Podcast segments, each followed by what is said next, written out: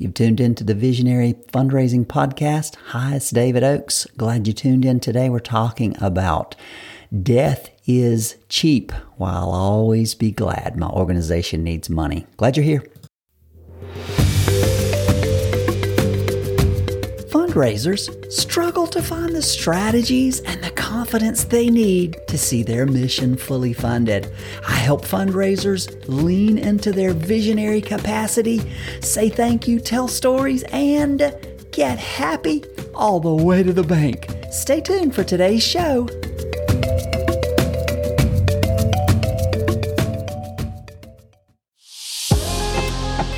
Today's show is brought to you by the book Visionary Fundraising The Minor Touches Major Impact Fundraising Method. Stop chasing and start attracting the money you need. You can get my brand new book at Amazon.com. You can get the paperback, the digital, and the audio versions for $19.99. Or for you digital readers, you can click the link in the show notes and you can get it from me for $4.99. And that includes the audio version and some other bonuses.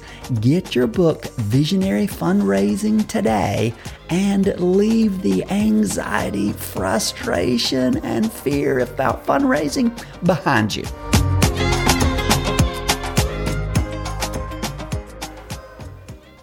When visionaries don't understand their role in bringing hope to the world, they hate fundraising. I have heard visionaries lament the need for fundraising. I have heard board members say, I wish we didn't talk about money so much. I've heard pastors say, I hate talking about money. I think the sentiment is misguided. It is healthy when visionaries need money. When forward thinking organizations need money, it is a good thing. When you need money, it means you have a vision for a better world. When you need money, it means you have a living as opposed to a dead dream. When you ask for money to accomplish your vision, donors are filled with hope and expectation. Years ago, I heard a prominent pastor tell a story from his friend Don Linscott. And he told why he was glad his church needed money. I am going to tell Don's story today. Here it is. On July 23, 1970, my wife Connie gave birth to a beautiful baby boy. For three years, we had tried unsuccessfully to start a family, so our joy was great with the arrival of what was to be our only biological child. We later adopted a daughter, but Lance, the biological son, was born before it became acceptable for the father to be present in the delivery room. A fact for which I have been forever grateful. I waited in the hallway just outside the delivery room, and at precisely 4:13 I heard a sound I will never forget. Lance's first cry. The nurse emerged with a smile to say, You have a baby boy. I responded, Yes, I know. I never doubted that I would have a son. I could hardly wait to get Connie and Lance out of the hospital and back home so I could get my hands on him. The wonderful glow of fatherhood was soon dimmed, however, when I was asked to visit the business office of the hospital. They wanted me to pay for Lance. In fact, it seemed to me that my wife and child might be held hostage till the hospital bill was settled. I wrote the check, paying all the expenses in full, freed my family, and we made our escape. That check turned out to be only one of the first of hundreds, maybe thousands, I would write on Lance's behalf. Children are expensive. There was formula to buy, food to buy, doctor's visits, vaccinations, assaulted my bank account, diapers and toys took their toll, and clothes were a constant drain just about the time we built a great wardrobe for the kid, he would grow, forcing us to start all over again. As his age and size increased, so did the expense as soon it was baseball gloves, Nike shoes, and uniforms.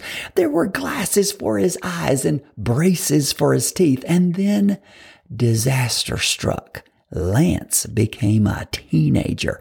Now it was cars and dates and name brand clothes. Then came college. Lance had always and only wanted to be an architect. It seemed he would be in school until he was 40 years old. Expenses soared, tuition, books, drawing tools. But of course, just like parents everywhere, we were happy to help him and we did all we could to support his growth and his dream. And then one day, Lance died. On Halloween Day 1991, we buried 21 year old Lance in our church's country cemetery. That afternoon, we walked away from Lance's grave, and since that day, we have never spent another nickel on Lance. That's how I learned that death is cheap. Death can be sustained without expense. It is living that is costly. It is growth that is expensive. Our dreams, visions, and hopes require sacrifice. And then Don finishes his story with one last sentence. Two, that's why I will always belong to a church that needs money. A living, growing, thriving church will always require the continual, consistent, and consensuous financial support of its members. Wow. Thank you for your story, Don. The point of my show today is really short. Healthy visionaries need money. If you are a visionary and you have a healthy vision, you will always need money. Growing organizations, growing healthy organizations need money and they always need more money. The more alive your vision is, the more you will need money.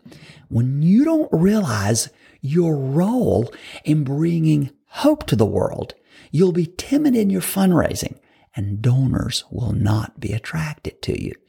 When you are passionate about your vision and you ask donors to help you make it happen, it inspires donors. And when they give, they are filled with hope. And I'm encouraging you. I'm pushing you forward today. If you're a visionary, then you need money. And the more vision and hope you bring to the world, the more money you're going to need. I'm encouraging you to be who you are, be a visionary, and don't shy away from asking folks to help you make that vision come to pass. It fills your donors with hope. Glad you tuned in today. Don't ever forget who you are. You are a visionary, bringing hope to the world. The world you see, you cannot imagine, leaving it unchanged. That's why you are spreading your vision and you're inviting folks to partner with Providence to see the world changed. Until next time, this is David Oaks saying, God bless you.